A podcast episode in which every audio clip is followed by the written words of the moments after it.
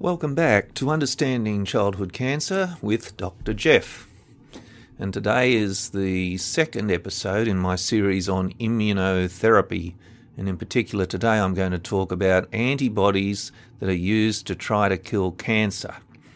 So, if you've tuned into this podcast and you're looking to learn a bit about childhood cancer in general, this is not the episode to start with you'd be better off to look at the one on an introduction to the podcast series or an introduction to chemotherapy or ones that explain what various different diseases are. Because this one's a little bit specialised and it's uh, to talk about something called immunotherapy and, in particular, to talk about antibodies against cancer in children. Now, you really need to have listened to the first episode on immunotherapy because that explained the basics of what antibodies are and what they're normally doing in life, and how antibodies are normal chemicals that are in our bloodstream, and we have antibodies against all sorts of things. So, we have antibodies against viruses that we've had in the past. We have an antibody maybe against chickenpox and an antibody against the cold virus, and if we have a flu shot, we develop an antibody against influenza strain that's out that year. So we have lots and lots of antibodies, and they're all out there and designed to attach themselves to a virus, for instance, and then use the rest of the immune system to kill the virus. So they can bring in chemicals from the bloodstream to kill the virus, they can bring in other types of white blood cells to attach to the virus and kill it. There's T cells, there's NK cells, there's all sorts of ways that antibodies work to kill the target. But each antibody is very specific against one particular target. So we have gazillions of different antibodies in our bloodstream uh, waiting to attack the target should the target get into our body somehow. So you can see why it's an attractive thought. Can we get an antibody to kill cancer? That's a very attractive thought. That's what antibodies are meant to do. They're meant to kill undesirable cells and viruses and things like that in our body. Can we get an antibody to do just that? Now, the obvious problem is that if a patient has developed a cancer, and so a tumour that's grown from one cell to become some sizable large tumour, then obviously their immune system has not dealt with this cancer. So, if our immune system does sometimes help us to eradicate tumours, and potentially that's what happens when tumours are very small and our body eradicates them before they ever get started. Well, if that is the case, well, by the time someone's got a, a tumour that can be detectable and measured, clearly the immune system hasn't worked in getting rid of that tumour in that patient. So, even if the patient has got some antibodies in their system that are somehow directed against that cancer, well, in this particular case, they're not proving effective because the cancer is growing. Now, before I go on, why don't I just cover a little bit of the terminology again? So, I've told you what an antibody is. That's a, a protein, a chemical, it's in the bloodstream, it's elsewhere in the body, and at one end of it is the FAB end of it, the fragment antigen binding, the FAB fragment. And that's the bit that varies from one antibody to the next. So it, it'll have a different sort of DNA and protein sequence for the chickenpox antibody and the tetanus antibody and the flu antibody. That's the FAB end of it. And then at the other end of the antibody is the FC fragment. The FC fragment is pretty much the same for the, all, the, all the different antibodies, and that's the bit that binds onto the immune system and pulls it into play to kill the target. So that's the antibody. Now, remember from the other episode, an antigen, the antigen is the target. So if the virus is chickenpox, then the antibody against chickenpox will be directed against the chickenpox antigen. So the antigen is the target. The antigen is the thing you're trying to kill or it's part of the thing you're trying to kill. Okay, so tetanus toxin or bee stings or something like that. All of those things are the antigen. Now, another word that I'll have to use a lot is when I say that the antigen is expressed. So, when I say the antigen is expressed on tumour cells, well, often I'll be talking about the fact that the antigen is present on the surface of the tumour cell. So I might talk about an antigen called CD20. Well, if I say that the leukemia cells express CD20, well, express means that the leukemia cells have CD20 usually on the surface of their cells. And we can measure surface expression of a lot of chemicals very easily. We use something called a flow cytometer or immunohistochemistry. These are routine pathology tests that we can do for a lot of antigens to look for the presence of the antigen on the surface of the cell. Now, antibodies can work against intracellular targets in some sort of a way, but I think most of the time we'll find that the antibodies that are used against cancer will be targeting antigens that are on the surface of cancer cells. Now, the next thing to deal with is you'll hear a lot of the time that I talk about antigens, so targets, and I'll say that there's one called CD20 or CD22 or CD19. So, just to explain what all this CD thing is about, CD well, it stands for cluster differentiation, but there's nothing magic about the term. It's just all of the different chemicals that are found on the surface of cells, and particularly blood cells and leukemia cells and bone marrow cells, but also other cells. You know, as they were all identified, they were all given different numbers according to this CD system. So there's CD1 and there's CD 3 on T cells, and CD4 that's on T cells, and CD8 that's on different T cells, and CD19 that's on B cells, and CD61 that's on this. So it's really just a system for coding all these different chemicals that are found on the surface of cells.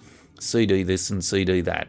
So whenever you hear people talking about CD something expression, most of the time I think we're talking about cell surface expression of those things, but not necessarily. You can have intracellular expression of CD3 or intracellular, that means inside the cell, intracellular expression of CD79A. But a lot of the time we'd be talking about cell surface expression of one of these antigens. But most of the CDs, when we say CD this and CD that, CD10, CD8, we're talking about normal chemicals that are found normally in the human body at some point. Now, they can still end up being a target for treating leukemia and cancer, but most of the CD things, we're talking about are normal chemical that's normally found on certain cell types. So, now let's talk about some of the considerations you have in trying to develop an antibody to use against cancer. Now, remember, by the way, I talked about how we've used antibodies in medicine for decades. We've been giving people immunoglobulin shots after they step on a rusty nail for years. And we've been giving pregnant women anti D shots if their blood group is uh, mismatched with their baby. We've been giving antibodies for ages. Now, a lot of the time, those antibodies were extracted from blood donations and concentrated and so on. Most of the time nowadays, when we talk about an antibody to use in cancer, we're talking about antibodies that are produced in a pharmaceutical company's uh, labs in their factories. So, produced in very sterile and very purified techniques in uh, what's called good manufacturing practice. And those antibodies will not just be a mixture of antibodies like you might get from a, a blood donor. This will usually just be an antibody against one thing and one thing only, and that's why they're usually called monoclonal antibodies. So, mono means one, Clonal means it's one clone of antibodies. So a monoclonal antibody, it'll just be an antibody against one particular target. And you won't have a bunch of other antibodies in there that are antibodies against this and that and irrelevant other targets. So, the best target to identify would be to find a target that is on the surface of cancer cells, but it's not on the surface of any normal cells. So, a cell surface molecule, some sort of target that is specific to cancer. And so, if you can get an antibody against that target, then you could give the antibody and would kill the cancer, and it wouldn't hit any of the normal cells in the body. Now, that'd be nice, but I don't know of Any particular examples? There'll be people that know some examples of this that are in clinical practice, but I can't think of any just off the top of my head. Uh, that'd obviously be the perfect sort of a target, wouldn't it? Now, an alternative to that is I do know that there are some cancers that have on the surface of them chemicals that are normally found in the human body, but normally found, say, only in embryonic life. So there are certain targets that are present before we're ever born, and then we no longer have them on normal tissues after we're born. And then when the cancer develops, for some reason, the cancer has these chemicals on their surface. Uh, I think some of the melanoma targets are like that, but whether they've ended up being useful targets for immunotherapy, I'm not sure. Certainly, those new wonder antibodies aren't in that class. They're a different system altogether, I'll have to come to later. But yes, an antibody against a normal cell molecule that's no longer expressed anywhere in the body, well, that's an attractive target because you could give an antibody, kill the cancer, but you hopefully wouldn't be hitting any other cells in the body. Now, another type of target that you would consider in immunotherapy is a normal cell surface molecule that's normally present on some normal tissues in the body, but it just happens to also be present and hopefully in much higher levels on cancer cells. So if you imagine some sort of target, let's well no, let's just pick as an example CD20. Suppose CD20 is expressed in high levels on the cell surface of lymphoma cells. Now, CD20 is also expressed on a bunch of normal cells.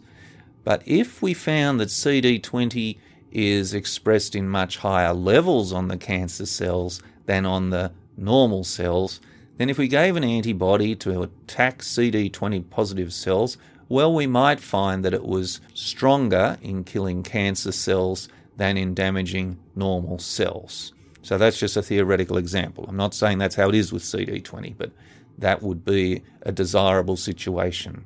An antibody against a normal chemical that's normally on some of our cells, but it's present in much higher levels in the cancer cells. And this is where most of the anti cancer antibodies have been developed, mostly in situations where they're targeting a normal cell target, but it's also present on the cancer cells. And sometimes you can get away with that because if you do happen to hit some normal tissues with the antibody, well, it may be that the side effects that you get from that are acceptable. So, provided it kills the cancer very well, you might say, well, look, it's all right to kill some normal cells as well. Uh, maybe because those cells will recover, or maybe because those cells aren't as sort of critically important as some other cells there's ways to to consider that the off-target effects of an antibody are still acceptable. But anyway, suppose somehow we've identified a target on cancer cells and we can develop an antibody against the cancer cells. Well, there's a few more hurdles to think about because it's not just a simple case of making an antibody, giving it, and it'll kill cancer cells. There's all sorts of other considerations. So, firstly, we'd like to know that the target, the antigen that's expressed on the cancer cells, that it is expressed on all of the cancer cells. Remember, we want to kill all the cells, all the cancer cells, not just 90% of them or 80% of them. So we need to know that the target is expressed on all of the cancer cells ideally. And in addition, we'd like the target to be expressed at a high level on all of the cancer cells. And we, we know that cancer cells are unstable things, that they've got mutations, and so it should come as no surprise that sometimes tumour cells express an antigen on most of the cells, but there are certain clones of the cells that have emerged that are no longer expressing the antigen. So that's a problem. The next question is what happens when the antibody binds to the target? Because all sorts of different things can happen when an antibody binds to a target. Sometimes an antibody binds to a target and then the target gets sort of internalized within the cell. Then we know that some antibodies are very good at recruiting T cells to come and kill the cancer cell, but some other antibodies are not. Some antibodies are good at bringing in chemicals to kill the cell. There's all sorts of different sort of things that some antibodies are good at and some are not. We have to consider well, what sort of antibody are we going to use? Can we use a human antibody, or do we have to use an antibody that's designed on, say, a mouse antibody? Because for various technical reasons, sometimes we are going to develop a stronger antibody if we use a mouse antibody. Well, that might be good, but then we don't know if the human will accept a mouse antibody running around in their system. So we might give this mouse antibody that's very good at killing cancer, but if the patient develops antibodies against the mouse antibody, all right, so now we've got antibodies against antibodies, well, that could neutralize its effect. So there's a whole lot of technical considerations that have to be ploughed through, and that's why these antibodies are big time development projects for huge, great pharmaceutical companies, because you can imagine they go through dozens and dozens and hundreds of different modifications and changes and try to find one that actually works. And that, of course, is a problem for those of us who treat children with cancer. The fact is that there are thousands and thousands more patients with adult type cancers than there are children with cancer. And so, if a drug company has to make hard commercial decisions and needs to recoup their investments, etc., well, investing in a more common cancer is often going to be more attractive to them. But having said that, we have a very pediatric antibody coming to market soon in and I'm referring there to the anti-neuroblastoma antibody. So we can get there, but a lot of the time drug companies are going to be focusing on the more common cancers like breast cancer and bowel cancer and uh, I guess you can see why. But anyway, let me tell you about some of the antibodies that are out there and I don't want to go over all the data in favour or against or everything. I'll, I'll, just tell you which ones are out there that are of relevance to the treatment of children with cancer, and I'll mention a few adult ones along the way. Most of the time, though, these antibodies are given into the vein, they're given intravenously, either through a drip put in a vein or through a central line, and oftentimes it's you know some sort of infusion 30 minute 60 minute sometimes 10 hour, there's different ones. You know, it depends a bit on the toxicity of the antibodies as well. See, that's an important consideration. If we're giving an antibody that's directed against cancer, but it's also going to hit some normal cells, well, then that's going to be of great relevance to how much of a dose you can give and how often you can give it and how quickly you give it and whether you can give it or not at all. So the off-target effects of the antibody very important to the whole situation. But anyway, in uh, leukemia and lymphoma, there's a few antibodies out there. There's one called rituximab. Rituximab is an anti CD20 antibody. So, CD20 is just a normal chemical and it's expressed on the surface of a lot of B cells. B cells are the commonest uh, sort of cell that goes malignant to form childhood leukemia.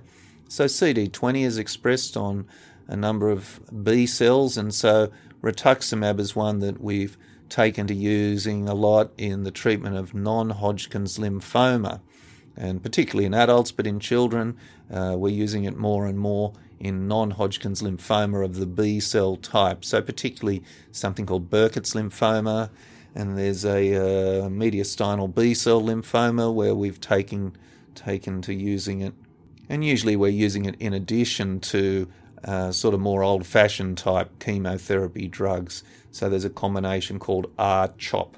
So that's rituximab given with the CHOP combination. CHOP's a long standing old fashioned combination of drugs. And there's one called EPOCH R. So the EPOCH stands for five different chemo drugs, and then the R stands for the rituximab there's some other antibodies that are used and directed against the B cells. There's there's a few anti CD22 antibodies. And again, CD22 is a chemical that's expressed on normal B cells, but a proportion of leukemias and lymphomas will have CD22 on the surface of them. So, an anti CD22 antibody can be useful. And in particular, there's one called epratuzumab that's an antibody against CD22. And there's another anti CD22 antibody called moxetumomab. So, this is an interesting one. It's anti CD22, but it's also got a little bit of a poison attached to it.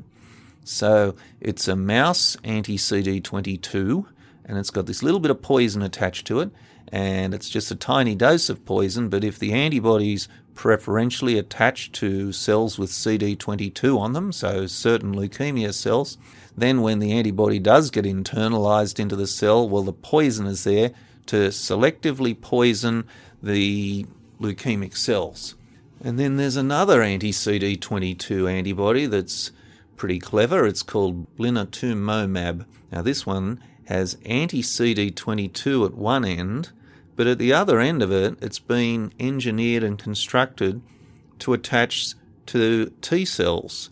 So it's, sort of got antibody at both ends almost. One end attaches to the target, the CD22, and the other end attaches to the T cells, and so it brings the T cell right up close to the leukemia cell, and that's how the whole thing works to use the immune system to kill the leukemia and you know these drugs are all in trials in pediatric cancer. So there's a lot of you know tweaks you can put on an antibody to make it kill the target better. So the moxetumomab had the poison attached to it. There are some others that are used in medicine where the antibody has a radioactive atom or molecule attached to it, so it selectively delivers radiation to the target. All sorts of clever tricks. Next, there's an antibody that's used in the treatment of neuroblastoma, and it's made a huge difference to the treatment of neuroblastoma. It's been one of the biggest breakthroughs in the last 20, 30 years, I think. It's anti GD2 antibody. So, GD2 is a chemical that's expressed on the surface of neuroblastomas very often in high levels. And this took a long time to work out how to use this antibody this anti GD2 antibody. And there's a couple of them around. There's, in particular, this chimeric one that was reported in the New England Journal of Medicine several years ago and is, you know, it's really been a big breakthrough. And unfortunately, it's quite toxic to give because the antibody also targets some other tissues and it targets nerves and so it can cause pain and it can cause sort of allergic reactions and low blood pressure and fever and it's really quite a big deal to give this to children. In the big study that was reported in the New England Journal of Medicine, the patients with stage 4 neuroblastoma would have all the usual chemotherapy, they would have the cancer removed, they would have the high dose chemotherapy with a bone marrow transplant of their own bone marrow, and then after all of that, then they'd go on to five cycles of immunotherapy. And to give each of them, they'd be given an infusion of either a drug called GM-CSF or interleukin 2. And those are two drugs that really sort of wind up the immune system. And then they'd be given the antibody, and uh, you know, this normally took a week in hospital to give it all, and you know, really, they'll get quite sick at times, and high fevers, and need for pain relief, and extra fluids, and all sorts of things. But it really has made a big difference, and that was what they call a randomized study, and they really proved that if you gave this antibody, you're more likely to cure stage 4 or other high risk neuroblastoma. So that's an anti GD2 antibody, and again, that shows you the value of clinical trials that we could we could evaluate this drug and really prove that it makes a difference. And that's the one that is now coming to market shortly. The, there's a company that's going to take on its production and supply and um, in time, I think we'll be able to be using that antibody not just within a research trial anymore, but we'll be able to obtain it in a commercial fashion. Okay, the next one to mention is a drug called brentuximab. Brentuximab is one that's uh, an antibody against CD30, and it's got a little poison attached to it as well, but the poison only gets released when the antibody gets to the cell and then gets inside the cell and then somehow the poison gets cut off from the antibody and the poison can kill the tumour cell. Now, CD30 in particular is something that we see in Hodgkin's disease, so Hodgkin's lymphoma, and also in a particular type of non Hodgkin's lymphoma called anaplastic large cell lymphoma. That's a particular type of non Hodgkin's lymphoma, anaplastic large cell lymphoma. So, brentuximab is uh, finding a place in the management of those diseases, still sort of under evaluation. When should we use it? How should we use it? How should we incorporate it into uh, our existing chemotherapies, etc.? But it looks like being a useful drug. Next antibody to mention is relevant in sarcomas, and in particular, we were quite interested in whether these antibodies would find a place in the treatment of rhabdomyosarcoma or in Ewing sarcoma, but maybe in some others as well.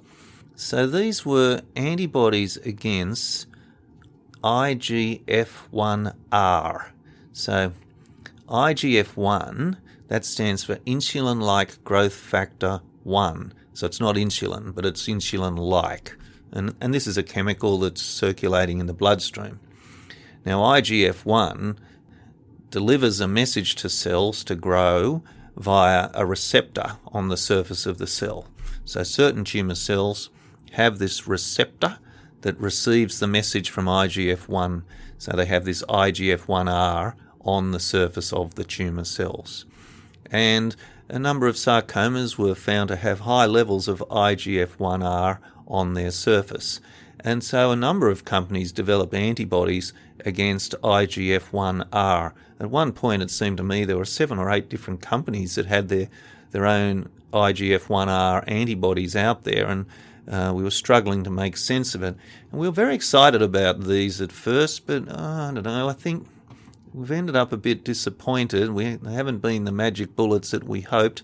I think a number of companies have since discontinued their development of these drugs, and so I'm not quite sure where we're going to end up with them. I know there was a COG study that took the uh, background high risk protocol ARST 0431 and then was looking to add in one of these antibodies and compare it to an alternative combination and we're waiting to get the results of that study, as I understand it.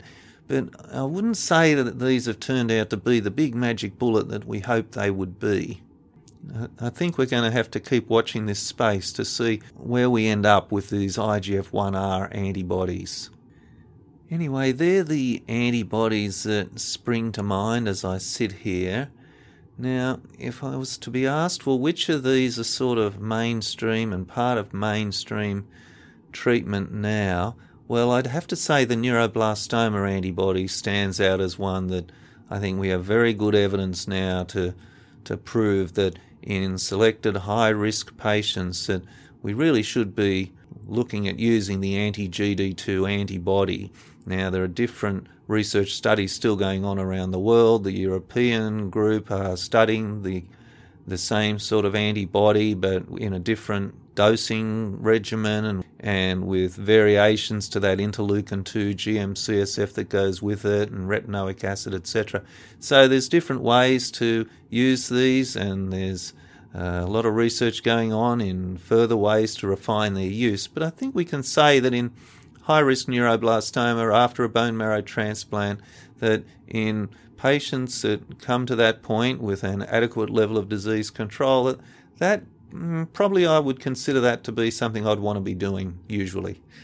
Now, as far as the other antibodies I've mentioned, I think most of them still are within the realms of needing to be looked at within clinical trials. I think we're still working out what to do with epratuzumab and the other anti-CD22 antibodies.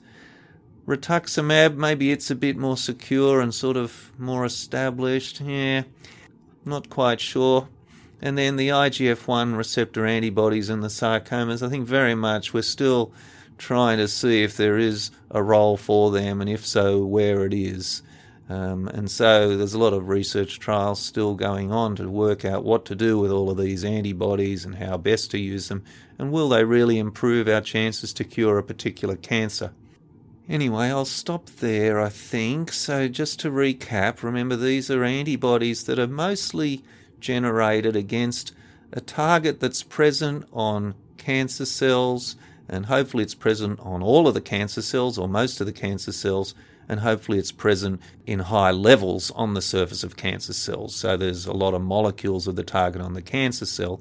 But a lot of the time, the antibodies we use against cancer are also going to have some effects on off target cells, so on normal cells in the body. And so in neuroblastoma, that can cause nerve pain.